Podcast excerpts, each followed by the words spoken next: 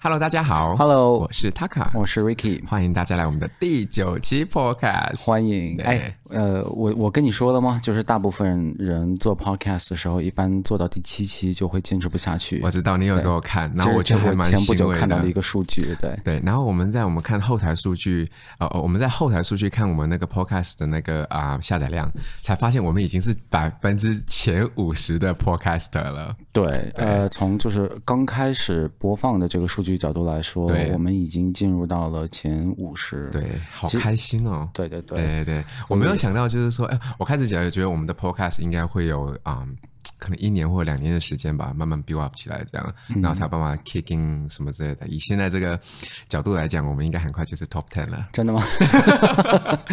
给自己有点信心好吗？尤其中文 podcast 的话，可能对对海外中文 podcast，我们在前面加很多的定语，我们总总可以把自己说成了前十。对，因为你要知道那个啊啊、呃，就是我们放这些所有的平台里面，中文的就怎么讲，中文的 podcast 真不多。对，其实真的不是很多。对，大家其实主流的话还是听一些呃，像英文啊，或是英文啊 的 podcast。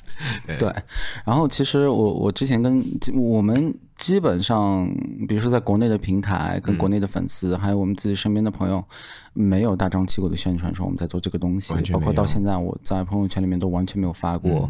嗯、呃，主要就是想比较低调的去开展，然后。呃，等做出成绩，到时候再说吧。对，嗯，但是就是这过程中，我可能就跟一两个朋友说过这事儿吧。嗯、他们的反应其实都是在很委婉的说：“谁会没事儿听你在那儿坐着聊天聊一个小时？”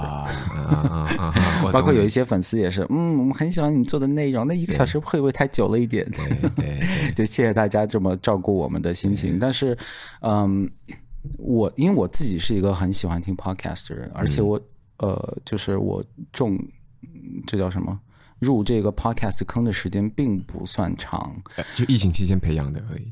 对，然后我那我之前可能很很多时候跟大家的想法是一样的，就是我坐在那里听人聊天聊一个小时，嗯、或者说像我现在经常听的 Joe Rogan，他就是三个小时。嗯，那我觉得这件事情对我来说是一个完全不能接受的事情。嗯、但是在封城期间呢，因为呃，我们除了就是出去散步和锻炼之外，是不可以出门的。嗯，那我就想方设法的要出去散步。那散步那么无聊怎么办呢？就耳朵里面塞个东西去听吧。嗯，所以我在这期间其实听了很多书，我听了好多本书。然后我其实是从听书开始的，然后后面我就说，那我就开始听 podcast 吧。我我没有办法听那个 audio book，因为很那个催眠。我我会睡着，因为他没有起承转合，你知道吗？哎，还有哎，他现在有啊？哦，是吗？他有很多，可能是听的太早期的。我知道现在 audio book 就是他都会请一些明星啊之类的去念啊。然后 很很有意思的是，我中间听了几本就是华人写的英文书，嗯，然后它里面讲到很多就是。中国背景的，或者说华人背景的一些东西，会用到一些中文，嗯，嗯然后你就很出戏，就是那念那个的人呢，嗯、他中文就是那种典型的好莱坞发音，嗯、你知道吗？哦，我懂，我懂，我懂。对，然后他就在那种第一人称去讲这个故事，讲讲讲，然后突然就爆出来一个就是特别难听的、非常不正宗的中文发音，会让人觉得比较出戏。像那个 Emily in Paris 的那个，她不是有另外一个闺蜜吗？她说中国来的，嗯、可是她中文讲的就有事吗？啊，对对对对对，对那个富二代，对对对，嗯，这样我觉得有点莫名其妙。对，所以，嗯，我还挺好奇的，我不知道其他人就是对于 podcast，尤其这种长时间的这种 podcast，没事儿就能讲一个小时的这种这种 podcast，尤其在呃中文观众里，我不知道接受程度怎么样。嗯，但目前就以我们自己的数据来看，我我还是蛮有信心的。对，对，而且我我自己个人从作为一个。呃，新闻背景出来的人，嗯、一个一个媒体从业者，嗯、我对这种就是他们叫 long form podcast，、嗯、就是这种、嗯、就时长很长的这种 podcast，嗯，我还是感觉挺热心的，嗯、因为我们平时很多的内容呢，在网上无论是新闻方面还是其他方面的，嗯、都是短的，对吧？大家记得的话，之前还有什么短视短视频风口啊，嗯、什么，嗯。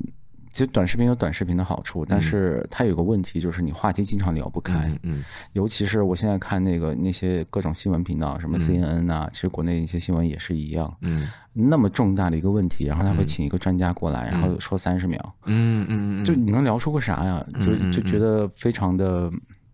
就感觉很浪费时间。其实、啊嗯嗯、越时间越短，越是浪费时间。我懂，我懂。对对对，因为嗯，有时候在就像我在呃找一些知识性的东西在 YouTube 上看的话，就是二十分钟，其实我自己都嫌长。嗯，我自己也是个懒惰鬼，我像是那个那个浓缩过的。嗯，但是呃，听浓缩的东西的话，我必须要很专注。我们帮我做其他的东西，就是我的眼睛就是一定要是盯着屏幕看，看字幕或者是很认真的听他讲话。对。但是我现在养成的习惯，就是因为你知道，我也是天天开车要去见不同的客人。嗯。那我就在车上就真的就是在播 podcast。嗯。音乐我是真的很喜欢蔡健雅，你知道的。我听蔡健雅的那个歌是反反复复，反反复复，就是我都不会觉得腻的。对。但是有时候就是他的那歌跟我的心情就是不太符合，嗯、你懂吗？就是我可能就是其实有一点点 down 的时候，然后想听蔡健雅的力，就是想借蔡健雅的力量的时候，有时候可能会借不够。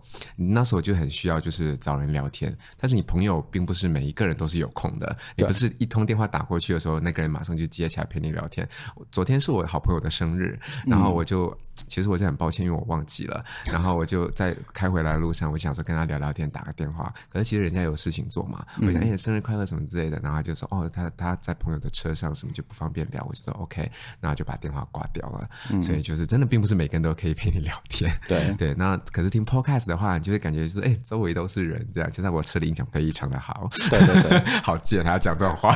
然后就你知道吗？就啊、呃，当下的就是你会把你自己的那个想法直接转移，就是你可能会不开心，就算开心的话，你也会有不同的 perspective 嘛，对啊。嗯、所以就对啊，这我也是慢慢的养成这个习惯了。我现在 对，对，而且从我自己的经验来说，因为嗯，就你也知道，我喜欢看，我无论是读书还是看电影、看纪录片什么的，我都喜欢就是非虚构的东西，就是知识性的或者信息性的东西。然后我自己就是发现说，podcast 其实很多时候，就像我刚才说的，它是一个更。便捷的，然后更高效的信息获取方式，嗯、因为你无论是一个小时，还是像 Joe Rogan 那种三个小时，嗯、你都把这一个话题，当你聊透了之后，嗯、你就会发现你。呃，如果这个领域是以前你一无所知的，嗯、你会发现听完这三个小时，你就知道了很多。嗯嗯嗯。而且这这些我喜欢的一些 podcaster 呢，他们经常会请来一些嘉宾，是可能他们刚刚写了一本书，嗯、然后是想来这个 podcast 推广一下。嗯。但我个人发现，我听完他的三个小时的 podcast 聊天不用看他的书吗？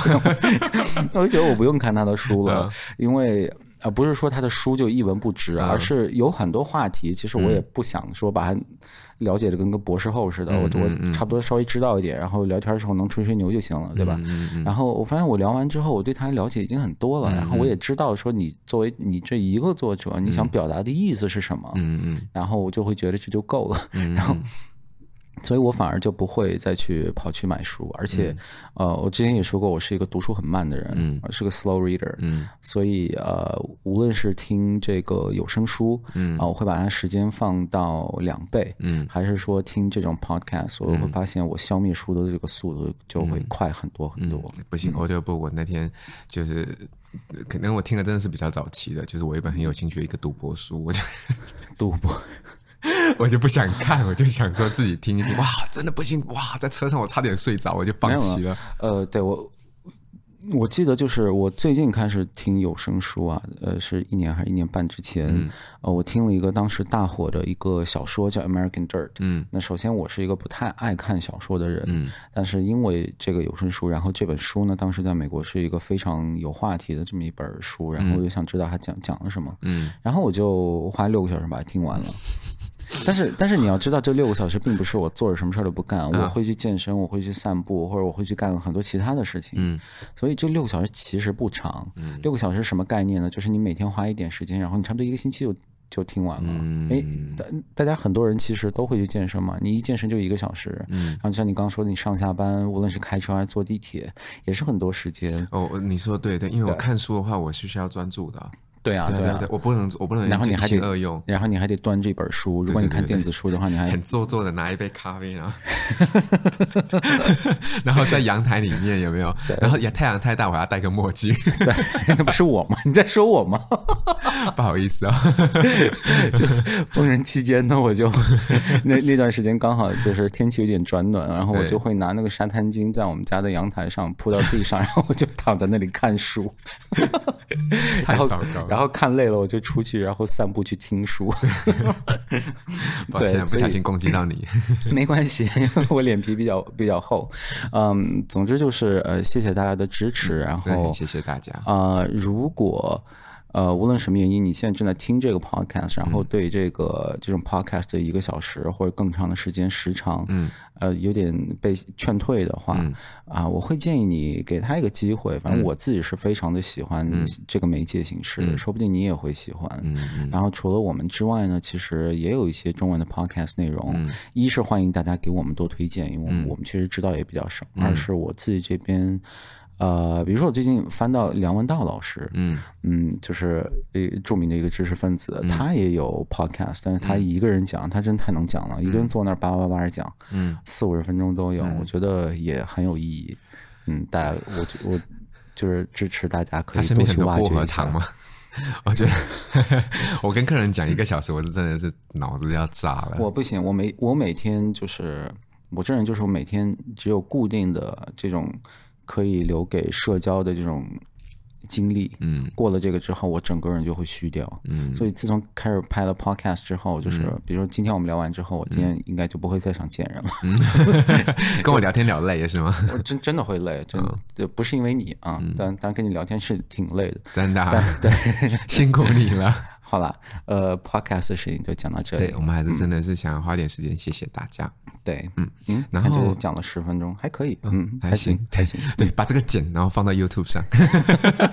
对，可以。对对，然后啊，我们，今天其实想跟大家聊聊哦，我们两个最近一直在研究的东西，就是元宇宙。对对，这个东西最近很夯，就这一两个，哎，这几个月，对，这这这非常的 hit。我本来想说要解释一下元宇宙什么意思，结果我现在觉得“夯”这个词好像要跟嗯更。cryptic 一些，对，就是比较 hit，、嗯、就是它是一个非常热点的一个一个东西，不管是英文.英文媒体或中文媒体上，在任何语言的那个媒体上，其实现在这个元宇宙都是一个话题了。对，对对主要原因是主要原因是因为 Facebook 改名，对，Facebook 把自己的呃公司变成了那个从 Facebook 叫做 Meta，那 Meta 的话其实就是啊，他也没有讲，可能就是 short for Metaverse，就是元宇宙的那个宇宙把它卡掉变成。那他基本上说清楚，他就说我们就要 build 一个 metaverse，他们让他们拍了一个短视频去描绘自己的呃愿景，对，然后那里面就是 Zuckerberg 就是一个虚拟人物的形象，对对对对，然后大家 坐在一起开会啊，或干嘛有的没的，对对对，所以就是如果大家是一个关注互联网、关注科技界的人的话，其实 metaverse 这个概念不算新啊，最最近少说一年，其实它都还算蛮火的，嗯嗯。就是可能创投界啊什么的话题都比较多，嗯、然后 Facebook 其实在几个月之前就已经宣布说，呃，他们未来的重心会放在 Metaverse 上面。嗯、那 Metaverse 就是中文是元宇宙，宇宙嗯，对，嗯，其实这个概念我今天才知道是来自一个呃一个科幻小说，对。对，哎，你知道吗？我知道，我知道，对，我当然知道，但是我因为我只知道这么一点，你可以解释。我我我觉得这些东西大家都不用去理解，因为互联网到底是怎么样操作的，我觉得我们没有想要给大家科普。就是啊，怎么讲呢？就是互联网一点零、二点零、三点零的时候，其实说真的，一点零的时候，大家觉得哎，互联网跟我没有什么太大的关系。可是其实一直到现在，你的手机。知道吗？就是你什么东西其实手机都可以做了，嗯，你根本不需要跑去银行，你根本不需要去专门拿报纸要去看某个新闻。你其实等一下，你说到这儿，那我我们得观众得给观众就是解释一下什么是 Metaverse。对，可能可能你觉得需要吗？当然，我觉得我觉得当然需要。就是 Metaverse 其实如果简单的概括来说的话，它是。现实和虚拟的一个结合，一个结合，就是以前那大家其实分得很清楚，什么叫现实？嗯、我们现在我们周边这东西就是现实，嗯、然后什么叫虚拟？网络上那些东西叫虚拟，嗯、然后你戴上虚拟头盔，那个东西就就虚上加虚。对对对。但是未来的 Metaverse 呢，就是它会。呃，完全融合在一起。不知道大家看过那个斯皮尔伯格的那个电影没？叫什么什么 Player One？头号玩家。头号玩家。头号玩家就是非常真实的那个。他讲的其实就是 Metaverse。对对对对，就是你戴上一个头盔之后，你在虚拟世界里面变成另外一个人。对。然后你在你在那个人呢，在虚拟世界里面可以做任何的事情，你可以打架，你可以干嘛？有的没的，反正你想做什么就做什么。对对对。然后这个概念最近又一度被。被炒火，那还是因为 Facebook。对，大家也知道，Facebook 是全球最庞大的公司之一。对。然后他们现在高调宣布说，自己的母公司啊，就是要改名叫 Meta。对。然后就像我刚说的，他们拍了个视频去解释自己的在这个 Metaverse 元宇宙里面的布局。对。然后还有一些其他的公司，比如说耐克，嗯，对吧？已经开始注册了很多的商标，就是要卖虚拟的鞋子。那 现实世界中卖了还不太够。对对对。他们还要再卖到虚拟的世界里。对。对。大家如果可能比较懂的话，就是。一些 NFT 之类的东西，就是你在呃的，你可能买了一个某个虚拟化，其实，在现实世界中，这个是没有任何实际意义的。嗯，但是你在那个元宇宙里面，它就是你真正的资产，资产。对 NFT。NFT 就是这个概念呢、啊，无论大家理不理解，那以前大很多很多时候，大家在聊它的时候，都是在以一种开玩笑的态度在聊。因为什么叫 NFT 呢？它是 non-fungible token，嗯，就是。虚拟资产，对，我觉得这个翻译可呃可能虚拟资产，对，它就叫虚拟资产，对。吧？对，就是大家可能看到过一些新闻，说有人把一个 JPEG，就是一个网络上的一个图，然后花几百万给它买下来。就是几百万真实的钱把它买下来，对。然后还有一些人在游戏里面买了一块地，然后也是价值几十万或者什么。对对对对，我们那天不是有看人家卖机场吗？一个机场二十万这样。对对对。对。然后那之前其实如果如果你不把 Metaverse 这个概念结合在里面去理解这个事儿的话，你会发现这事儿完全没法理解，为什么会有人买一个 JPEG 呢？对。但是现在就是你把它放到 Metaverse 的这个框架下去理解的话，嗯、会发现。啊、呃，其实 NFT 就是 Metaverse 的里面的一个最重要的组成成员。就像我们现在的生活，我们现在有两个相机在对着我们，我们有电脑，我们有桌子，这都是我们在现实世界中要买来的东西，对吧？然后我们要花真实的钱去买。那虚拟世界里的这些东西，它就是花钱买。你也得花钱买，然后它就是 NFT。对。然后那其实之前很多人就会说，哎，你花那么多钱买一个 JPEG，然后这玩意儿不复制粘贴我就给你拿走了嘛？嗯、那这个其实我们就需要再引入这个区块链的概念，嗯、就 blockchain。嗯。嗯，在区块链的世界里，一切东西都是去中心化的，嗯、就是每个人。都是这个区块链的中心，它也不是中心，对吧？嗯、我们每个人参与到这个链条当中，会帮助储存和处理这个呃这个网络世界里发生的就是各种交易，广义上的交易是等等各种东西。对，所以呃，那大家知道已经炒炒火了很多年的这个虚拟货币的概念，对，那这个概念现在在 Metaverse 的世界里面也会啊、呃、继续膨胀。对，而且它可能会真正的发挥一些作用。当然，也有人就是怀疑说它到底有没有用啊？我觉得一会儿我们可以去说。但总之就是说，啊、呃，因为这种去中心化的这种啊、区块链的存在，嗯、那我现在买了一个 JPEG，嗯，呃，比如说那个黑人笑脸的那个 JPEG，、嗯、我把它买下来之后，嗯、就是全世界都知道这东西属于我，嗯，然后我们借助网络的力量，嗯。反而这个东西是最不容易被偷走，嗯，也不容易被伪造的，对，因为在 Metaverse 的世界里，你每一个东西都是被整个网络、被整个区块链要去验证的一个东西，对的。所以我今天比如说我买了个世界名名画，嗯。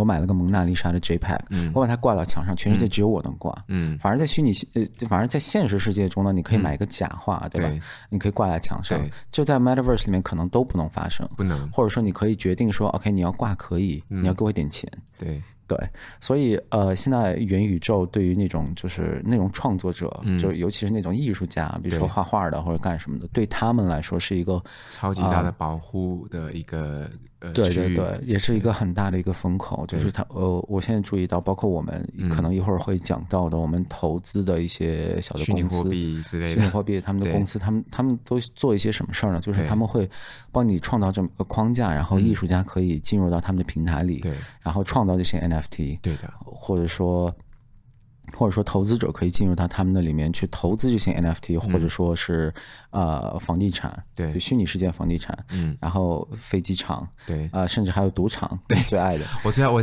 还在跟 Ricky 讲说，我是不是应该现在去里面先开个赌场这样子？对，然后大家用不同的货币，我都可以给它变成筹码这样。对对对，对，就是呃，我就觉得，就元宇宙这个概念呢，就是。它终于把我们过去几年的一些让人摸不着头脑一些热词，终于串到一起了，对对吧？说 NFT 干什么的？然后虚拟货币到底有什么用啊？这玩意儿，嗯，它终于所有东西会在这个这个里面，它会 make sense 起来。我知道，对我我很能理解，因为身为一个宅男呢，我是特别呃，你知道吗？这种东西都很有幻想的，你知道？就啊，我我我要有超能力，就是我想要突然间啊，就飞上天，或者是我想要呃瞬间移动，这些能力我在现实生活中几乎是不可能的。我没有讲说以后不可能，是几乎不可能嘛。可是元宇宙我就可以很快的实现它。对对，但是嗯，我还是想补充一下刚刚啊我讲的那个什么网络世界一点零、二点零的这个这个时代，就是啊一点零的时候，就是大家去 Google 的时候，你知道那个画面其实就是一片白纸，就等于是你白纸，就是你在 Word 上面打字的那一种东西。然后那时候的话，二十呃对。Yeah, decades ago，大家都会觉得说，哎，这是什么东西啊？就是我生活中我是一定用不到的。可是说实在，一直到现在这个这个时代，我们已经进步到我们现在，我们就假称它为二点零好了，对吧？就像我刚刚讲，我们 YouTube 我们影片我们可以上传，我们可以跟大家就是啊，就是像视讯一样跟家人，虽然是有一点点的，就是你还是有点的距离感，但是你已经可以看到对对方了嘛。嗯，对啊。然后或者是像在啊。工作，你看，这次疫情就是开发出的工作，就我现在都已经可以 work from home 了，就是等等等等，其实这些都是互联网的功能。那现在我真的觉得讲元宇宙实在实在是有一点点的太早。太早了，嗯，因为不可能就是明年哦，瞬间就是在元宇宙就是呃，跟头号玩家一样，我们大家的每个人人物的雕像都这么的漂亮，然后你在里面都可以做所有的事情，不可能，这肯定是需要时间去消耗的，但是会不会影响到我们的生活？未来的这这十几二十年来，一定会影响我们的生活的，因为因为你要也好，你不要也好，就是现在你你你你可以选择不用 iPhone，不，你可以选择不用那个智能呃叫什么呃智慧型手机，但是你一定会跟社会脱节。嗯，对吧？那你到二十几、二十年之后，你戴上头盔，你要工作，你就一定要会戴上头盔。对，你要你要跟你的家人呃见面，你也一定要戴上头盔，对，对不对？然后就这这现在会变得怎么样？我真的不知道，因为、嗯、因为太早了嘛。这讲我们毕竟是现在网络上很多对他的讨论，或者说有很多对他的实现，都是在一个游戏语境下。对的，没错。或者说他看起来有点像游戏，有点像虚拟现实的 GTA，对对吧？那个《侠盗猎车手》，对，呃，它。比如说你刚才说到，呃，就刚才我们说到 NFT，嗯，那你在比如说这个虚拟世界里面，你可以自己买一个兰博基尼，对，然后你可以选择把这个兰博基尼呢，把它停在你真实的家的门口，对，然后只有你当你戴上这个虚拟现实眼镜之后，你就会看到它，到它 这是我的车，对，你就会看到它，然后这个事情可能你会觉得听起来很愚蠢，嗯，就是啊，谁会在乎这个东西？嗯，但是如果你仔细想一想的话，你会发现。呃，有很多以前我们觉得愚蠢的东西，嗯、现在都是已经是一一个非常正当化的，然后每个人都在追求的东西。对的，对的。就比如说。比如说 Instagram 或者说微博上，人家对你的点赞数，这东西就虚拟的不能再虚拟了。然后再往往前一点，比如说什么 QQ 秀之类的，对，对吧？哦，我还好。对，还有还有现在游戏的一些皮肤什么的，啊、其实它都没有意义。但是就有些人追求这个，只要有些人追求，那存在就合理，它就会有价值。对，对的，尤其是游戏皮肤，嗯、说真的，对不玩游戏的人来讲，是真的是一文不值。对，所有东西的价值其实都是啊、呃、人类给他的。对，我想到我之前开会有时候。我同事有讲说啊，虚拟货币什么东呃，虚拟货币所有东西都是一文不值的，嗯，就是 it was nothing。然后我觉得我之前有跟你讲过，你就觉得哎，这句话其实对也不对，对吧？嗯嗯、就是所所有东西其实都是一文不值的。谁跟你讲这个桌子就要值两值两百块钱？你买的相机七千块钱，为什么就值这七千块钱？是因为它有这个市场，它然后你买这七你你会看到实体，你就觉得它值七千吗？我不觉得，嗯、我觉得对我一个不懂相机的人来讲，这个就是啊、呃、一片。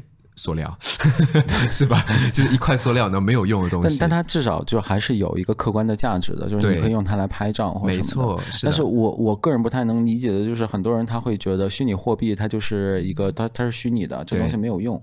那对不起，你现实的货币也是这样，也是这样。对对对对。就首先，所以我们我们现在每个人用的现实的货币都是其实已经电子化了。对啊。然后其次呢，这是一个就以前在货币问题上的一个大的一个哲学争论，就是。呃，大家知道，呃，可能比较，比如说十九世纪的货币呢，嗯、还是一个金本论的，嗯，就是你，我我们身上的就是每一笔钱，嗯、它背后都有一个金子，嗯，都都有一块金子，一一定数量的金子是在这个中央储备的，无论是银行还是什么，就各国那个地方，它在那放着，你可、嗯、你拿着一块钱就能换一块钱金子，对但是金本位已经后来。金本位或者银本位，后来已经被替代了。嗯，那现在其实。这个纸之所以有价值，并不是因为这个纸能买来金子，嗯、而是因为我们整个社会，我们决定说认可它是有这个，为什么它就是一百块？对，我们我们就这么认可它是一百块，我们就认可它是一百块。其实就这么一回事，它本身也是毫无意义的一张纸。当然是啊，当然是。对，然后甚至还有很多国家的纸币，就是呃，它的那个货币贬值的时候，它那个。它那个纸币的价值，嗯、面值上的价值，还不如它创造它那个纸的价值高，嗯、你知道吗？对，就是就是钱，其实你要是想让它不值钱，它也是挺没有意义、挺不值钱的。是这样。所以反而虚拟货币啊，我们就聊到虚拟货币这个话题。它反而是一个对金本位的回归，对，因为很多就是在政治上，比如说处于保守派的，对，啊、呃，这些人右派的这些人，他们其实一直都会就是主张说，我们应该回归到金本位。嗯、天哪，今天外面在赛车吗？好，刚才有个飞机过去，是不是？烦死了！哎，不好意思，就是。其实很多人都在主张说，我们的货币体系应该回归到金本位，嗯、因为呃，现在现以以我们现在这个货币体系呢，嗯、政府其实他想印多少钱就可以印多少钱。嗯、对，当然他要走一定的程序，但是就是我们大家能已经能感应到了，在疫情期间，很多国家都在印钱发给我们，都在印钱，对，对啊，都是就是这样。他我想印多少印多少，我感觉我在上面写的是我欠了这么多钱，对，Hello，给谁看呢？而而且他印钱的这个过程是是没有一个特别客观的一个东西去牵制他的，就像我说金本位，那在金。本位情况下，你除非就是骗人，你除非是伪造，这属于完全违法的东西，不然你是不可以随便印钱的，因为你有多少金子，你就要印多少钱，对，对吧？那但是在现在的货币体系下是做不到这一点的。但是 cryptocurrency，呃，虚拟币呢，它就是回归到了金本位，就类似金本位的这个初衷，就是说，呃，比如说我们的比特币，嗯。呃，这个中本聪在创造它的时候就说了，这个币一共就多少来着？两千万，一共就只有两千万颗。然后它是通过大家可能听过这个 mining，对对吧？挖，对，用显卡去挖，就是通过这样的一个过程。对，然后你可以拿到更多的币出来。然后嗯，而且就是你挖的过程会变得越来越困难，这一切都是算法决定的。对的。然后所以就是。没有任何一个个体啊，哪怕是中本聪他本人，他都不能改变这个现实。他不能有一天说：“哎，我多发一点比特币吧。”说：“哎，现在比特币一个币六万五，那我自己偷偷印两个，我就我就有十三万了。”那他做不了这个事情，没错。他做不了这个事情是由技术决定的，就是他客观上完完全全做不了这事儿。那这就又牵扯到就是，嗯，虚拟币的一个它的安全性问题。嗯。就是在虚拟世界里，你的每一笔交易啊，就像刚才说的，因为它是一个去中心化的。对，但我我每一笔交易，比如说我今天要把钱嗯转给你他卡，这个过程是需要很多个其他的节点。对，比如说可能观众 A、观众 B、观众 C，对，他们全部都要验证一遍之后，这个钱才能转过去。对，所以这件事一旦发生了，它就会在互联网在。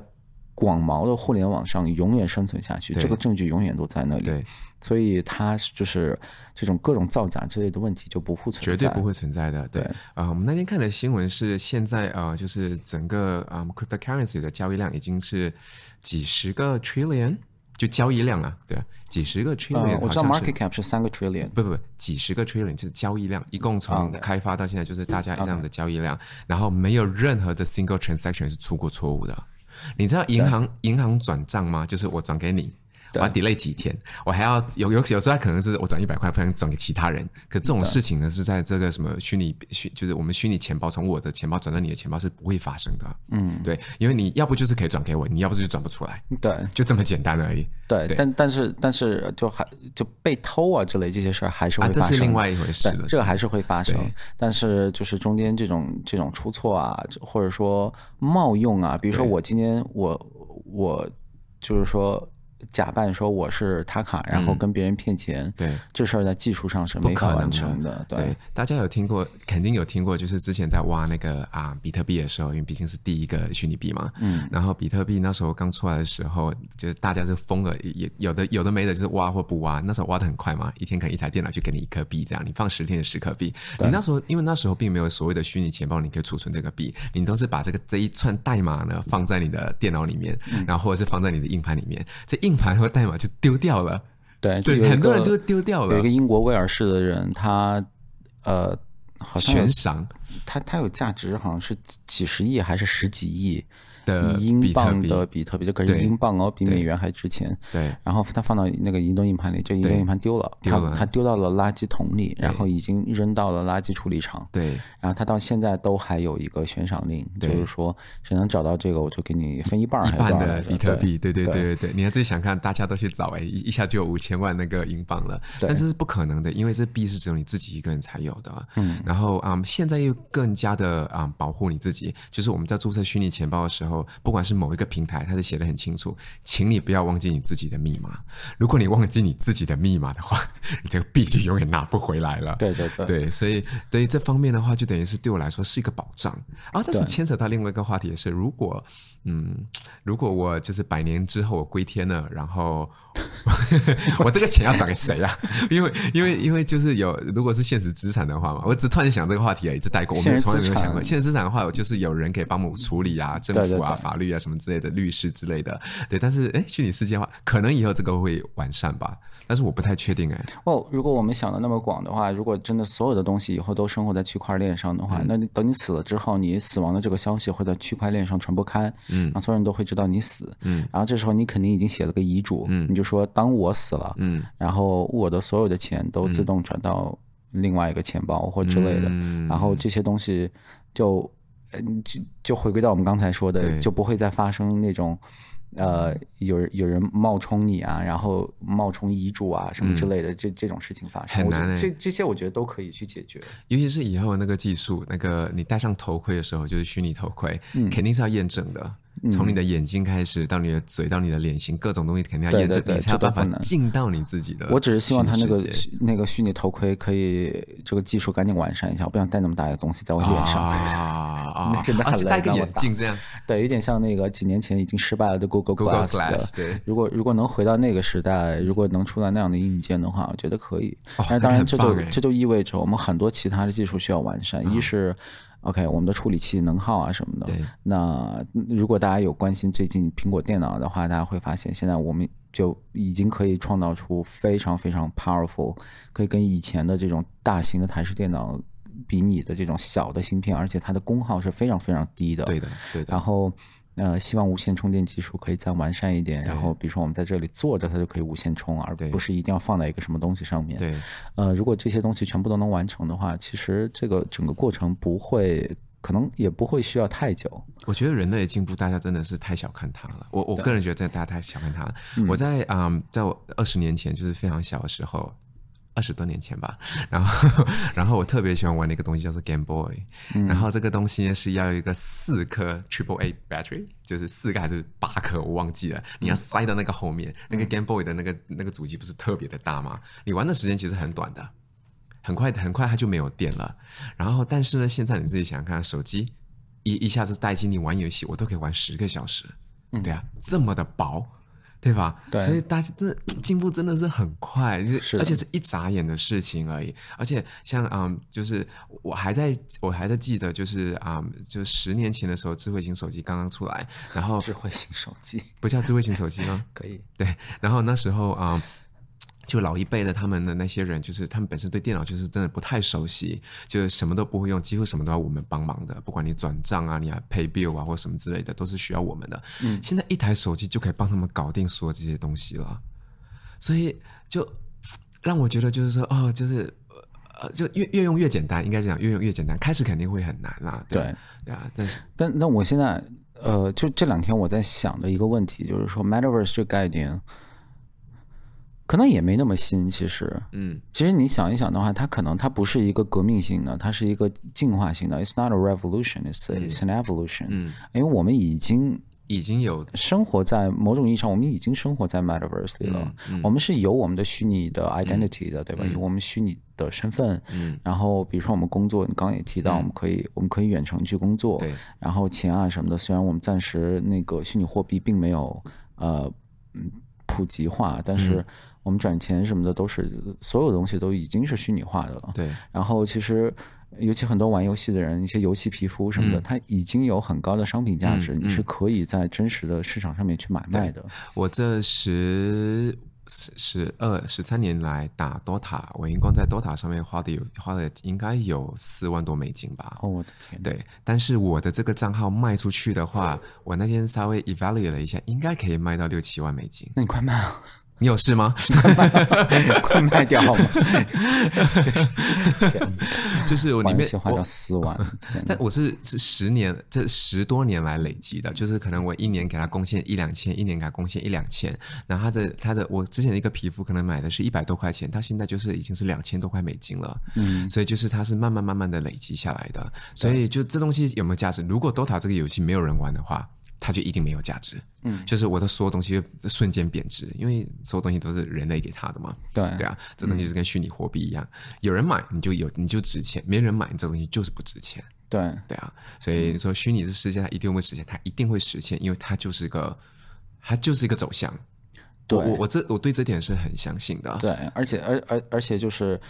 就是我刚说的，它可能它不是一个革命性的东西。我们、嗯、我们现在在想象的，并不是一个在未来，然后跟我们现在有一点关系都没有的一个未来。嗯、然后这个技术跟我们现在所用的技术也是完全没有关系。嗯、其实并不是这样。我记得我它是一个它是一个进步式的一个一个东西。嗯、我记得我五年前的时候，呃，三星那时候刚出了手机，然后它有配那个眼镜，嗯，就它那时候 Oculus 刚出嘛，但是他们不是跟 Oculus 合作，他忘记他就配一个眼镜，你是需要把你的手机给。架在那个三星眼镜上面的，嗯嗯、应该是五六年前了吧。嗯、然后那时候那段时间，嗯嗯，那一类所谓虚拟头盔非常的火，对，那时候非常的非常的 hit，对，used to。然后那时候，然后嗯，um, 然后你那时候就可以往里面一些啊、um, 一些这种虚呃，就是。这元宇宙的游戏其实应该讲就是三 D，就是它只是让你就是把三 D 放到眼前这样，然后你有很大的屏幕，虽然只是手机而已，但是你眼睛看的像是大屏幕的电影。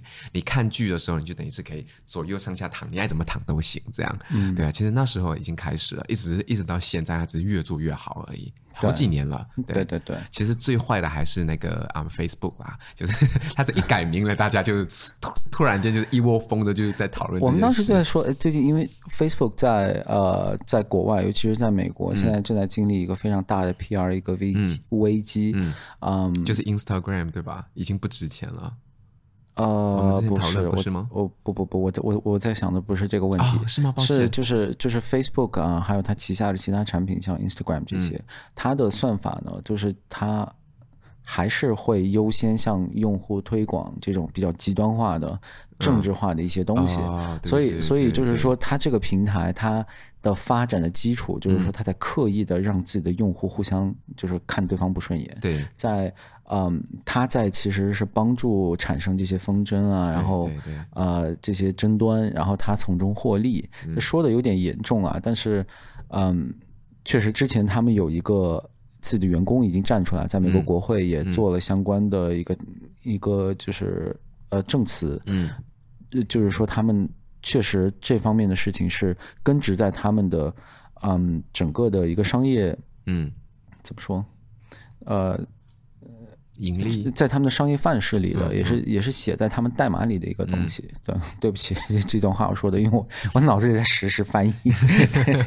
对，这就总之是这样的一个事情。然后正是这事儿在闹得如火如荼的时候，突然 Facebook 就扎克伯格站出来说，我们要改名叫 Meta 了。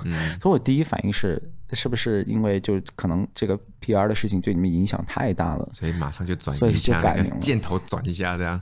对对，但是但是后面我觉得可能也不至于，因为 Facebook 也不是第一次陷入到这种对。啊好几次好几次 PR 危机，然后他其实每次都能安然度过，嗯。嗯，然后但是但是我自己个人呢，我觉得这个东西也想听你的意见，就是我不知道 Facebook 还有其实 Microsoft 也宣布说要做 Metaverse，嗯，这些公司是不是最适合做 Metaverse 的东西呢？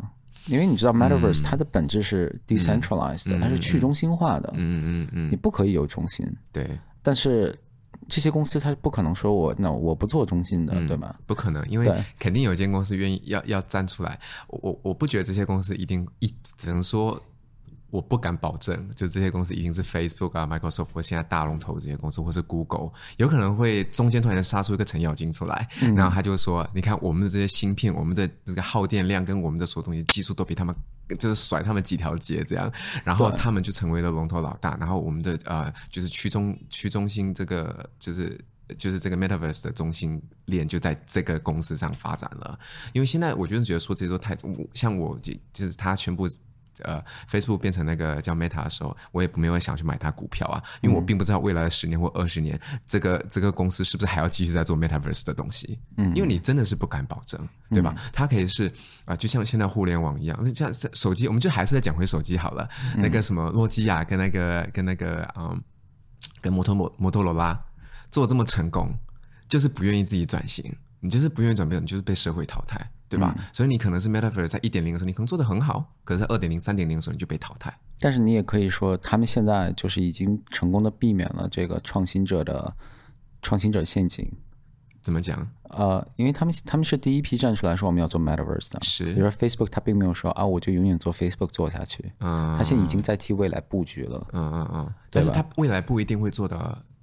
对，但是他未来可能仍然会陷入到那个创新者陷阱里，就像你现在又把所有的电脑全部换回苹果一样，因为苹果它现在的那个啊、嗯，那颗叫啥芯片？对，它的那个芯片，就是一一直它把那个什么 Intel 给抛弃之后，越做越好，嗯、是不是？它的功能这么的好，是吧？它就就是它已经不，它也不需要 Intel 这个钱了，Intel 它没有在进步啊，它可能很快就被社会淘汰了。嗯，对，对吧？嗯，所以。对，但但是但是我我自己其实，因为因为你你说那个问题，其实对于每一个公司、每一个生意都存在，就是你你未来能不能做好，就嗯嗯，哇，那个问题永远都存在。我只是好奇的是，从从一个非常底层的一个角度，嗯，你这么一个大公司，你大公司就是要赚钱的，但是 Metaverse 这个概念，它。必须是去中心化的，它必须要，它必须是去去中心化的。就好像我们现在，算了，我要开一个，我要说一个正直的东西，我觉得还是吞回去吧。对，不行，我我还是要说出来。OK，就比如说，现在我们国家的政府，嗯，他就说等那个呃达赖去世了之后呢，嗯、他他要达赖的转世，就藏族的他们、嗯、藏族的达赖是一代一代转世下去的嘛，嗯、说我党要。主持这个转世的过程，嗯，那这就很好玩了。就是你你个无神论党，你怎么管转世的事情，嗯，对吧？就是那我很我就很好奇这个过程会是什么样的。然后现在我对我对 Metaverse 的好奇也是有点类似，就是嗯。嗯到底谁会变成那个 centralized 的、这个？哎，你 Metaverse 你一定要 decentralize，不然你就是一个大型的游戏。对，不然你就是个大型的游，你就是个大型的 Dota，然后有一个中心在那边给你发售新的游戏皮肤，然后下面一堆人说啊、哦，我要买，我要买，就像你这样的人，对，每每个月花两千块钱，对吧？对。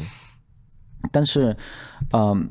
我们刚才说到，无论是虚拟货币还是 NFT 这些东西，它的存在的一个根基就在于它是去中心化的。嗯嗯。只有去中心化之后，这个这个这个区块链它才会就是无限的壮大，然后它的安全性、它的便携性才会真正的凸显出来。嗯嗯。所以在这个过程当中，他们会呃这些大公司 Microsoft 或者 Facebook，我现在叫 Meta，嗯，他们会扮演一个什么样的角色？嗯嗯嗯。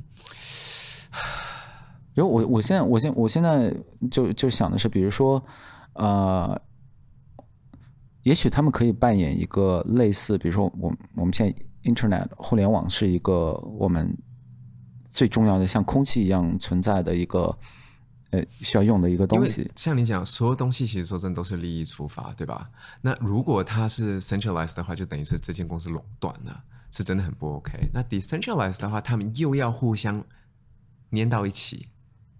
他们愿意 share 吗？什么意思？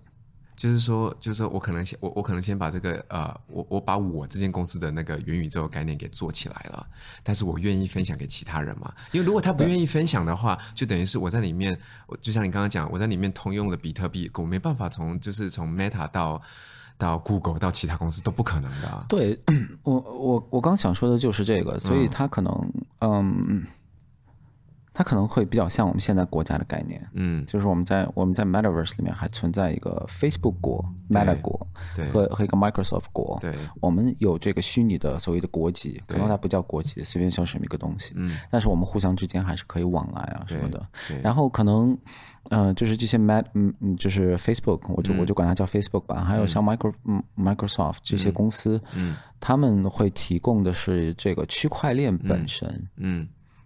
就像 Ethereum 一样，嗯、以太币，嗯、就以太币，它其实不是一个简单的虚拟货币，嗯、而它是它是这个区块链，嗯、呃，这个链条，嗯、呃，大家可以这不是特别准确，大家可以把它想象成一个公路网，嗯，就是你可以在以太的这个公路网上面去去到你想要去的地方，做你想要做的事情，嗯嗯嗯，对。然后那以太链跟比如说 Binance 链之间呢，可以有一个互相翻译或互相沟通的桥梁，嗯嗯嗯，对。但但就还是那句话，那你这样的话，天哪，真的在塞车。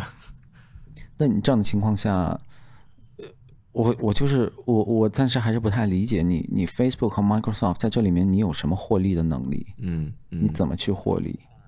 哎，你你只要你对于这个网络，你对于这个区块链，你只要有一个垄断性的控制，那这个这个东西它就不能成立，嗯，它就没有办法成立，嗯嗯嗯，对，所以我还挺好奇，说这个事情不知道以后会有一个什么样的发展？对，对因为因为。呃，区块链或者说 Metaverse 一些底层的东西啊、哦，嗯嗯、这些公司已经晚了。就像我们刚才说的，呃，以太币已经是一个非常成熟的一个区块链了。对，有现在全球有很多的应用已经在上面建设起来了。对，以太链是全球应应用最广的一个链条。没错，比特币是其实是最没用的。比特币，比特币就是钱，比特币就是个资产，就大 现在大家都这么说，它就是个资产。对，以太币它更像一个货币。对，然后你像 Binance 它也是。呃，比如以太币的那个手续费巨高，你也知道，但是 Binance 的手手续费就非常非常的低。然后啊、呃，比如说现在比较新的一些呃，像 Solana，嗯，还有啊、呃、ADA，我自己个人比较看好的，的嗯，就就反正还挺看好的。那 ADA 它现在已经在跟非洲的很多就是发展中国家的政府跟他们去合作，嗯、因为这些政府它没有那么大的财力和就是各各种力量去支撑它完成一些嗯。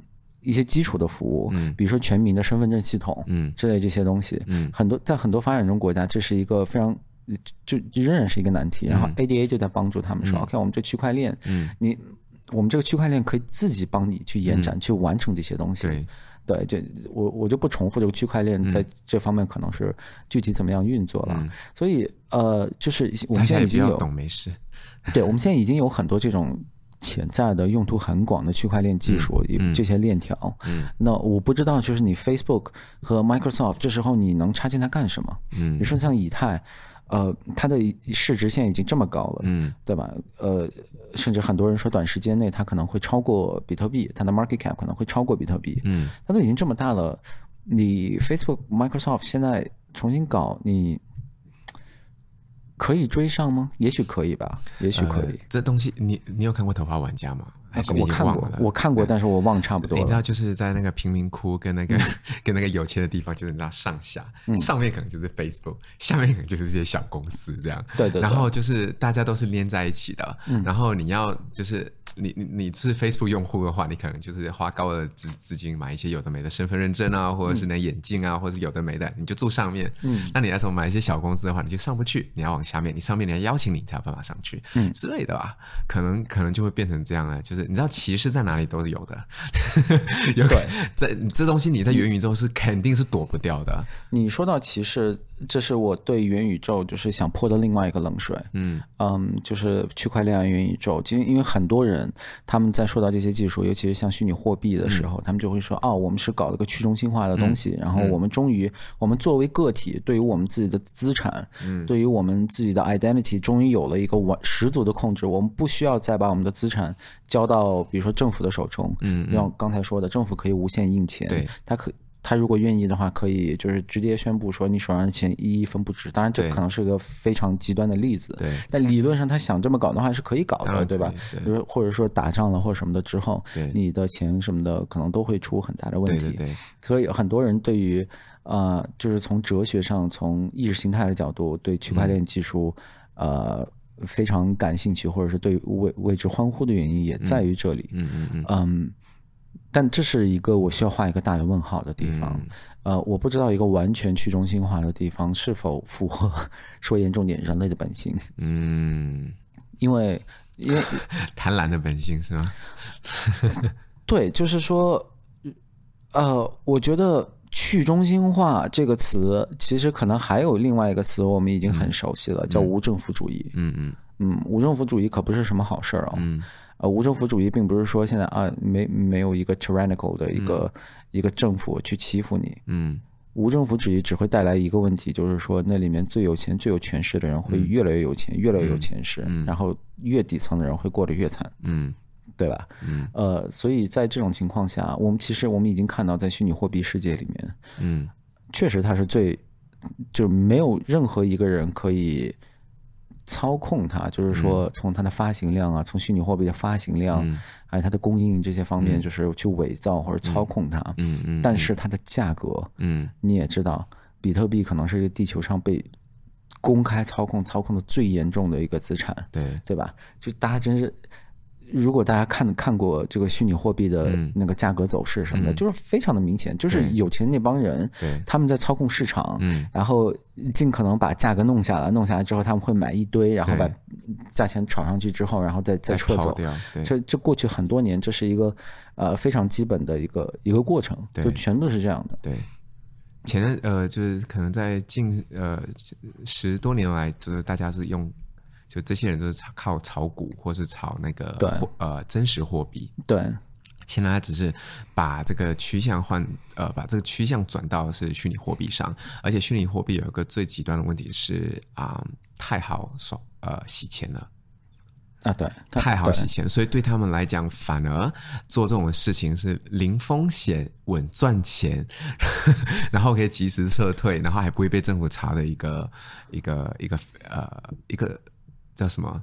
一个一种方法吧。对，对所以就就虚拟货币，大家呃不知道大家有没有注意看新闻，说那个呃 El Salvador 这个这个国家，它已经认可比特币为一个法定货币，对，对吧？呃，然后他他们认可完两天之后呢，比特币大跌，然后大跌完之后，现在又涨上来了。嗯，就是那这样的情况下。OK，你你手中的钱今天会突然损失掉百分之二十，然后明天可能会涨回百分之三十，那可能也不涨，那谁都不知道。这种情况下，大家觉得谁最吃亏呢？其实还是普通人。对，但是我觉得现在大家用这个衡量这个啊、嗯、虚拟币，都是用现在目前的金钱在衡量，对吧？如果你是上百年或者是上两百年的时候，大家不会这样衡量啊，对吧？那你你总会有一个东西要去衡量，因为他他用钱去衡量，也主要是因为他最终要用。要用一个资产，对对，钱只是一个一个一个中间的东西。比如说，这瓶水它是一块钱，这个价格是相对比较稳定的。那我之所以用比如说澳币或者美美元，嗯，去衡量比特币，嗯，主要是因为我最终关心的是，嗯，这瓶水值多少个比特币，嗯，对，它只是一个中间的过程而已，嗯，所以你的价格这样不停的起起伏伏，嗯，可能还是在过渡期间。啊、呃，我这这就是这就是我对他最大的一个疑问，我对他最怀疑的地方。嗯、我他我他不是一个过渡期间的问题，嗯，因为确实你的你的发行量就是你比特币一共有几千万个币，嗯、这个东西你是永远都改不了的。对、嗯，但是，嗯，呃，我作为一个超级有钱人，嗯、我手我手中可能有百分之十的比特币供应量，嗯嗯、我决定要往这个市场里。放多少个让它去流通，嗯、或者说我我决定要怎么去操控，嗯，这个价格，嗯、这个完全是有钱人说了算的。对的，对的，对的，对的。哦，这点你讲的是很对，对，对对对。因为我想让多少个比特币在在市场上流动的话，是我来决定的。我这个这个事情不是我在阴谋论，这个完全就是虚拟币市场。你现在为什么有人能赚钱，有人能亏钱，就是因为这个。对，就他他的那种。操控是令人发指的，嗯，比如说股票市场，它有很多的监管，嗯、对吧？有很多的监管，比如说啊、呃，我今天要搞一个特斯拉，然后呃，特斯拉的，比如说我是 Elon Musk，然后我是不可以今天跑到一个呃媒体，然后跟你说，嗯、哎，你帮我那个放一个假消息出来，对，然后然后稍微嗯，就是给股市里面创造一点波动，嗯、这事儿是不可以的，你要进监狱的、嗯、这事儿，嗯。虚拟币可以，你知道吗？因为虚拟币它，OK，它不去中心化嘛？美国也管不了它，但但是它也想管，它也在搞一些立法。嗯，但但是就是总体来说，它是一个无政府状态的，嗯，所以这个过程其实真的是很吓人。嗯，然后还有比如说，呃，虚拟虚拟币现在还有一个问题就是那个 U USD Tether，嗯，就是这是一个。它也是个虚拟币了，嗯，但是它跟美元是一比一挂钩的，嗯，然后它是在这个虚拟币交易市场里面用的最多的这种，他们叫 stable coin，嗯，就稳定币吧，可能是，对不起啊，如果我翻译错了的话，嗯，就是它是第一多的，就基本上买比特币人都在通过这个币去买比特币。嗯、对，然后这个币呢，现在是虚拟币市场里面的一个定时炸弹。嗯，因为这个公司它是建立在是凯曼群岛还是、嗯、还是什么地方，然后也没有人去审计它，嗯、然后就是整个就是。让人觉得很不放心的一个公司。嗯嗯，他说你当你把真的美元给他的时候，他会给你几个虚拟币返回来，但这个美元本本身是不是被他花了，嗯被他拿哪里去了？嗯，我们是不知道的。嗯，你知道吗？嗯，就类似这样的事情，这这个只有在一个去中心化的地方才会发生。嗯，然后说到这里，其实就有那种赛博朋克感了，对不对？有可能。如果我们真的是完全生活在一个 Metaverse 世界，一个去中心化的世界的话，嗯、我们可能就真的是生活在财阀或者说军阀统治下，一点都不夸张。嗯，对，就是这个这个问题要怎么解决？嗯，我觉得还得要看一看了。我觉得你们你跟我都解决不了这个问题哦，能解决我们就不录 Podcast 了，对不起。对，现在都 我们现在都已经搞定了，就是把所有比特币收回来，然后这样。嗯、对，那我觉得你之前跟我讲的一个东西还蛮。蛮应景的，就是还蛮呃，我们在讨论嘛，嗯，然后你跟我说那个每次媒体都是故意放大这些有钱人太有钱，没钱人太没钱这件事情，嗯，对，然后你跟我讲的是说为媒体有税收的事情的税收的事情，对对对对对，嗯嗯，你跟我讲他们永远不会去 focus，就是就是到底没钱人跟有钱人过什么样的生活。嗯，就是没钱没钱，他们到底过得怎么样？嗯，就这些中产阶级们，或者是中下产阶级们，他们到底是过了怎么样的生活？嗯，如果你是说他们是真的是那个啊，就是这些有钱人其实也是靠自己的方法把这个钱赚到手上，他们没有去偷，没有去抢，嗯，偷抢是另外一回事吧，对吧？像 Elon Musk 也也许靠 Doge 是个坏人，你知道吗？一下拉高，一下拉低，什么之类的，是吧？他是这个，他是这个啊。呃，操控市场的坏人，伊拉马是非常好的一个例子。他一个人可以把虚拟货币市场搅得翻天覆地，对，嗯，太可怕了，嗯。然后，然后那个啊、嗯，然后他们说，就是你有这样的能力，你可以自己，你跟我讲，你有这样能力的话，你就自己赚钱。你没有必要，就是永远都是拿有钱人来比，跟没钱人来没有钱来比。他可能是啊、呃，赚了那么多的钱，他就开其他公司做投资，让这些人能就业。嗯，就让这些人能在就是过上就是得体的生活，嗯，对吧？像 Google，你看下面这么多的员工，然后但是他像像 Amazon，他带动的并不只是只是说之间这个老板有多有钱，不是的，是多少个要靠他吃饭呀，对对吧？嗯，所以我觉得就像你我这句话，我也是最近也你讲完之后我才体悟到，的确是大家媒体永远都是 focus 在就是有钱交税怎么这么少，没钱人交交这么多税之类的。对，其实其实我们现实生活中很多问题，它都比。他都没有那么简单，嗯，他都没有一个特别简单粗暴的一个答案丢给你，嗯。所以你你在政界，说美国政界，你就会看到川普出来说 “drain the swamp”，你选我当总统，一切都好。然后，然后民主党就会出来说 “tax the rich”，对吧？你把你把有钱人 tax 完了，然后我们我们所有问题就就消失不见了。但其实我们现实生活中很多东西是要更 nuance 一点。不可能的，对，没有，它没有那么简单的答案。因为我们我们作为人类，我们其实向往简单的答案。嗯嗯，我们不喜我们不喜欢认识到说我们我们周遭的世界其实是很复杂的。对的，对的。很多时候我们就想说，哎，你买这个这个股票，你就一定能赚。然后大家就会很喜欢听到这种东西。你在你在 YouTube 上也会看到，当时马上买买买。你 在 YouTube 上面，比如说虚拟货币方面的视频，点假的太多了。点击最高的就是那种标题，就是 This coin is gonna make you rich。对对对对，Three months，什么 Three months you will be a millionaire 之类的。然后我也会点，对不起，我也想看。对，嗯，然后。对，我觉得你刚刚说的那个那那个点就非常的对，就是你你虚拟货币其实你创造出来的价值就是说，我不想让我的货币再被中央政府、被中央储备银行或者中央任何一个什么东西去操控。嗯，但实际上你操控出你你制造出来的这个虚拟货币是最容易被人操控的。刚刚你说到 Elon Musk，对。呃，如果大家没有关注的话，就真的我们在此一点都没有夸张。呃，Elon Musk 发一个推，对，呃，狗币就狗币就会涨个百分之二十或跌个百分之二十，太正常了。然后之前，呃，五月份五月份那个比特币大跌了一次，它大跌是什么原因呢？有两个原因，一是 Elon Musk 发推，他说比特币呃那个不不环保，不环保，就是挖比特币的过程要费太多电了，这确实是一个真实的问题。然后他又说比特币不环保，所以呃。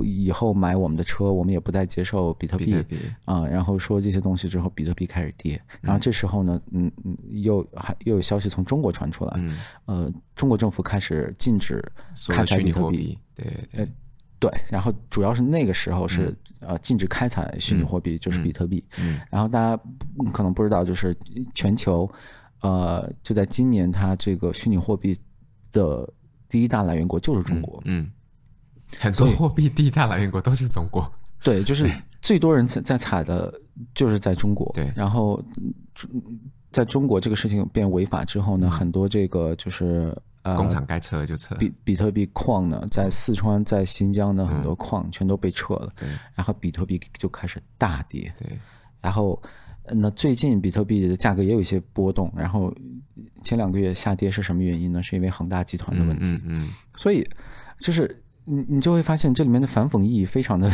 强烈，嗯、就是它不但这个所谓的去中心化的货币，不但没有做到说让普通人的财产更安全，嗯，它反而让它变成了全世界最容易被操控的东西，嗯，它太他妈容易被操控了，嗯，就在在比特币的历史上，它被中国传出来的各种消息被操控了无数次，嗯，然后。呃，这还有就是伊朗马斯的这个问题，嗯，嗯，所以我觉得这这些都是要解决的一个，就可能一个很很根基化的一个很很很哲学层面的一些问题，就是说，啊，你你的这个 Metaverse，你的去中心化这个东西，到底对人类福祉是否是否好？但是我觉得还是想看你想过什么样的生活啦。如果你真的是想过像 Elon Musk 一样，你想做你知道全全世界的 Top One Top Two 的那个 有钱人的话，那你就往那方向去发展嘛。对我们这种普通老百姓来讲，我就是买个眼镜，我想去享受里面的世界。我想，但这就是问题啊！你作为一个普通老百姓，嗯，比如说你你在现实生活中，你你每个月如果赚五千美元，嗯，你在美国是一个 OK 的一个收入，嗯。那你你你会有相应的保障，你会，嗯、你你也会日子过得比较放心。嗯，但是如果你是五千美元等值的比特币，嗯，嗯，那你就真的是不知道你，就就你日子就会过得非常的刺激，嗯、每天坐云霄飞车，对啊，对啊，就是，那我未来说实话，我不想。我自己或者说我孩子，我不想让他过这样的生活。那我，我们两个肯定是搞不定这件事情的话，对对对，也只是担担心这样的 concern 啊。但是还是给大家分享一些好消息好了，就是刚刚讲那个 Elon Musk，如果你有跟上这一这一波车的话，嗯，你只要是在年初，就是一月份的时候呢，你有投一千块钱，哦，对，在它最高的时候拍出去就涨到三百呃三千倍的时候，哎，反正就是我记得好像那时候就可以卖到十万块了。如果你那时候投的是一千，你说是呃，Dogecoin 吗？还是 Doge 对，就是那个狗币，对，就一个推就可以让你这个币可以，我的天呐，这个车今天就可以可以让你的自己的资产就是翻天覆地。我希望他那个摩托车撞到一个什么东西，然后不要有任何人员伤亡，但我希望他那个摩托车就是撞得粉碎，你知道吗？然后他这一辈子都不敢再骑摩托车，我真的好讨厌，就悉尼很多骑摩托车的，然后全是这种声音，对，好烦哦。这东西可能东方呃就是。什么就是就是东方国家不太懂了，他们就是因为都是靠摩托车生活嘛，所以你就觉得哎，这是很正常的东西。No，在澳洲不是，开摩托车的那些人永远都觉得自己帅爆了。啊，他们他们只要有有了有了，只要有人经过，他就一定会把马达加大，嗯，然后就一定要给旁边那个人听，你看我多帅，我的车有。多想这样，那声音是真的很烦人，啊，真的很烦，真的很烦。所以我我我诚心希望他能就是撞车，但不要有任何人员伤亡。就他很，就是他可能是不小心撞那个东西，他安心的下车，然后那个车。然后我希望他的那个那个摩托车可以就挤得这么扁，他人没事儿。对，我没有那么坏，我希望他人没事儿。嗯，然后就就再再讲回那个话题，就如果你是赶上这那个顺风车，因为那时候啊，呃，就就单单那几个月的时间，就是美国就突然间多了好几个百万富，好几百个百。百万富翁，对，哎呀，我就是虚拟币这个东西，我我自己呢，以前只是关注呃新闻啊什么的，但是从就是 finance 的角度自己去研究，其实也就是五月份这个大跌的时候，对，哦，研究是吗？嗯，就是开始真的去看这个东西怎么运作，然后能看得懂那个表的走势啊什么的这些东西，全部都是呃大概大概是五月份开始的时候，我们真是错错失了太多成为千万富翁而且美元级哦的机会。OK，一下，我那时候呃呃，在我生生日的时候，就是今年的二月，呃，今年一月底，就是我生日在附近的时候，我们那时候在讨论，那时候 Doge 刚刚就是上去了一点点，嗯、我那时候就只入坑了八百块，嗯，就是它算是我第二个买的那个虚拟货币，嗯，所以就入坑了八百块，然后它在疯狂涨的时候，就是 Elon Musk 就在疯狂退的时候，然后我把那八百块兑成了七千美金。大家想想看，就是那时候，就那八百块兑成七千美金的时候，我就觉得说，我的天呐，真的是太刺激！在股票是绝对不会发生这种事情的，对，就真的是太刺激了。然后呢，这还不是我就见过最刺激的。我那时候呢，一共看中了呃几个货币，一二三四四个货币吧，对吧？嗯，我都把名字讲出来好了，其实没什么所谓，反正大家其实都已经过。对啊，呃，那时候我还看中了 Binance。第一个是 Binance，Binance 我看我推给你的，市值第三第三的虚拟虚拟货币，六百一十块钱一颗币。我那时候看的时候是六块，现在六百三四十。对，我那时候看的是六块钱一颗。嗯嗯，没有入，哎，没有没有很早啊，就是今年初的时候。今年年初，而且我们一直在讲。对，然后我那时候去墨尔本的时候，它已经涨到十七块了。我还推给我朋友，我说这个币真好，你知道吗？这个币真好，什么这？我说可是它涨到十七块了，我是看它慢慢涨上来的，现在六块钱了。我说我都不知道自己要不要入坑。好了，十七块，我以前。赚三百倍有没有？但给给大家解释一下，就是塔卡塔卡塔卡是意淫式投资者，对，他就这币太好了，但是他自己不投资，所以刚 刚才那个币涨一百倍吧，他一分没买。真的，我真的真真的很生气，他一分没有买。然后还有一个是那个，不过我作证，他当时真的对这个币是非常的呃非常激动，对，就是他真的是在聊说啊这个币太好了。对，然后他自己没有买。但是我身为一个赌博人呢，我选择了赌博式的投资，就是。呃，狗币这种，因为大家突然间一窝蜂的进来，你知道吗？就是、嗯、你知道吗？老虎机新的时候，我最喜欢玩，因为你要你要知道里面的那个 free game，就是它免费游戏跟它的 feature 是怎么样的，所以你就会扔钱进去，你要看里面的东西，这样。所以我就是选择赌博式的投资，对啊。嗯、然后这是我觉得主要问题是当时我们的知识都不够这方面，不然如果如果我当时有现在的知识的话，我们真的就有钱很多，因为后面我们做了一些还。不错的一些投资，对吧？对对对，嗯，然后后面我还想举一个那个 CRO 的例子啊，对对对，然后就是这个，这是一个一个一个交易所，他们自己的一个货币啊。对。然后这个交易所呢，它在澳洲会发行一种信用卡，跟 Visa 合作的信用卡。对。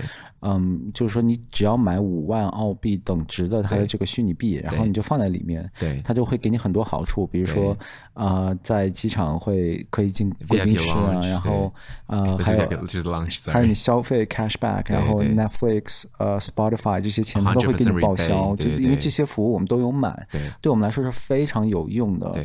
呃，这个东西，而且我刚说的要买五千澳币的等值货币，并并不是说就交给他们了，不是，就你只是把它买做这个虚拟货币，然后你要放六个月。对。然后你到时候你可以拿回来，对，所以就真的是一个非常好的信用卡。对，然后当时我就跟他说：“我说一定要办，一定要办，一定要办，一定要办。”我一直在等，一直在等。但是 一直在，一直在，一直在等。我们一直在等。最终他没有买，我呢，我我就买了个两千块钱的吧。然后现在涨了四倍。对，我还是很生气，现在涨了四倍，然后我们没有信用卡。因为虚拟货币，我是从几年前就已经开始看的，我是看过好几个、好几个波动，我并不知道它的走向，因为那时候说真的，跟现在的知识量真的是也是补不上。嗯，那我是从它啊，我开始关注这个币的时候。它是四分，嗯，四分一毛钱的。我、哦、天哪，这车！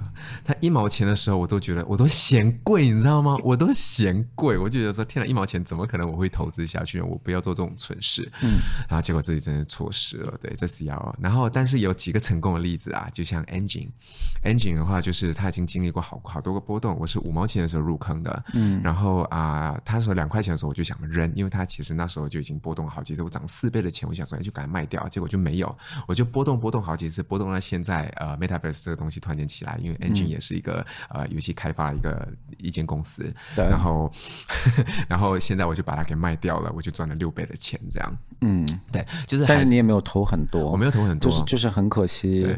呃，其实他看看中的币呢，看的都挺好的，但对。都没怎么投钱，然后投钱多的都是不怎么样的。对，然后我有唯一一个我看中，因为我这个人呢，就是很喜欢一个一种呃 super food，就是一种超级食物，叫做奇亚。哦，这东西叫做奇亚籽。对，然后我刚刚开始关注它的时候，它是一千六，然后我就觉得说，嗯。Interesting，一千六，然后我就好看它好像跌了跌了，稍微跌了一点点之后，我就开始入坑了。我在奇亚上，我真的是花了好几千块。哎，我跟你说，奇亚比我。从始至终都跟你说不要买，我一直跟你说不要买，但是你没有说不要买，我有说有，你有说要买，我说它跌到一半的时候，你也说叫我补仓这样，no no no，我说不要买，有你有叫我补仓，没有，那是因为你已经买完了，你已经在高价买完了，它跌到很低的价格，我说你补仓可以把平均价格拉下来，但是这个币因因为它是一个很新的币，嗯，你知道币很新的时候，它价格是不稳定的，而且这个币它就是一个纯粹是个 PR 币，就是它它。就是因为当时就像刚说的，因为比特币的这个环保问题被批评，然后他就突然出来了，他说：“哎，我这个币可环保了，就这么新。”对。然后我说：“这等这股风吹过了之后，其实就没有人再会谈聊它了。”没有关系，我在等下一股风吹进来。所以这个币的话，说真的，刺激量很刺激啊，因为我亏了十倍的钱。对。对，大家知道这。亏了十倍的钱哦，这是什么概念？你要知道我，我我的狗币赚了十倍的钱，大家觉得好多。嗯、但是你要知道，你要能有有那个什么叫什么啊、呃，经济能力，真的是能去承受说这个虚拟货币给你带来这种十就是十倍的 decrease 这种对这种这种精神压力。其实今真的是这样，就是呃。你知道之前你看新闻，你看到说比特币现在涨到了三千块、四千块、一万块、两万块，你就觉得这已经涨得已经涨到头了，已经不行了。但是你看看它现在的价格已经六万多。对，其实今年年初也是这样的情况，不止比特币啊，还有很多币都是这样。就对，就就如果大家有兴趣的话，可以看看今年一月份一些币的价格和现在的一个价格，嗯，差的太多了，真的是差太多。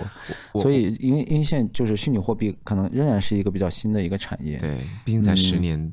十多年而已，对，而且它只有它整个 market cap 只有三个 trillion，对，呃，是股票的，光是纳斯达克一个交易所在股票，它我昨昨天看是四十多还是几百个 trillion，对，对，就是它这个这个呃叫什么 crypto 连它的零头都不到，嗯、所以我觉得这个可能还有很多的增长空间，所以我觉得大家有兴趣的话，呃，可以就是继续去关注一下，对，啊、呃，如果如果。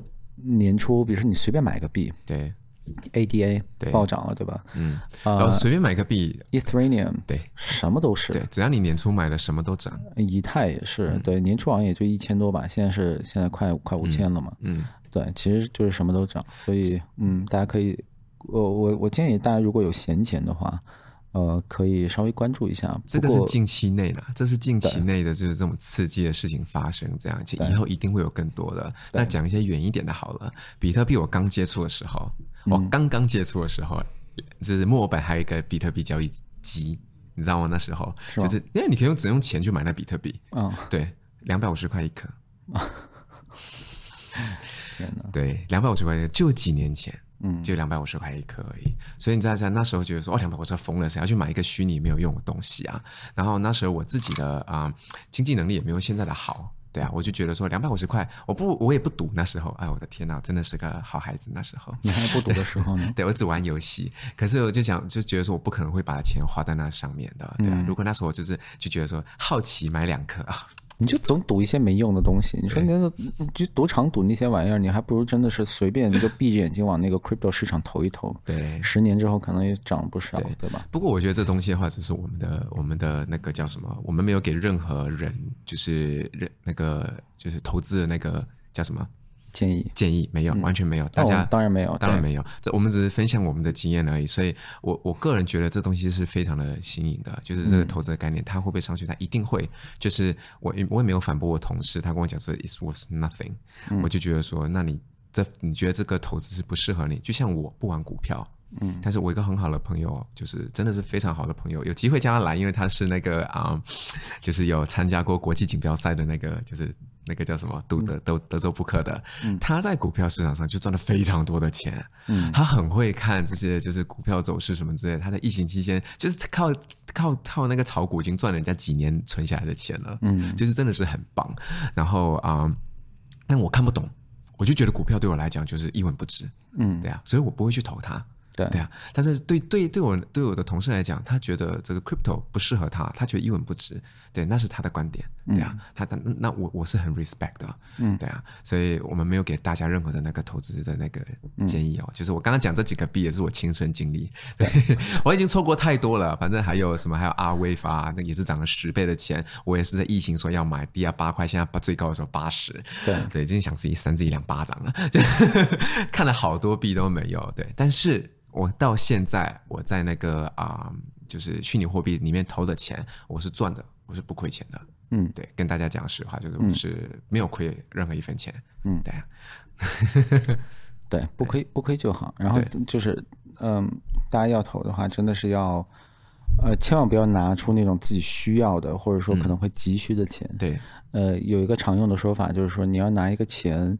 你要拿一部分钱出来，然后如果说明天这个钱如果消失掉的话，你的生活会没有影响，嗯，这才可以，嗯，你千万不要拿出一个就是你吃饭钱、孩子奶粉钱，然后出来去投，呃，无论是虚拟币还是股票，这都不是一个好的想法。这 Ricky 讲这句话很对，跟大家分享一个真实故事好了。那天我在看新闻，就是啊，我们前段时间跟大家介绍那鱿鱼游戏，然后就是有些人就真的很坏，就专门创了这鱿鱼币。嗯，对吧？就专门做了这鱿鱼币，然后想要跟一个顺风车，这个币一度被炒上了三千多块钱，就是疯了一样就这样上去了。嗯、然后有一个人呢，就是啊，就是在三千多块的时候入股，把所有的资产，你要知道两万五美金在对于美国人来讲是很多钱的，那房子才多少钱呢、啊？嗯，他可能是真的是存了很久，对他们来讲呢，然后一个这个币就瞬间掉下去一文不值，就真的是一文不值。为什么要买这种币？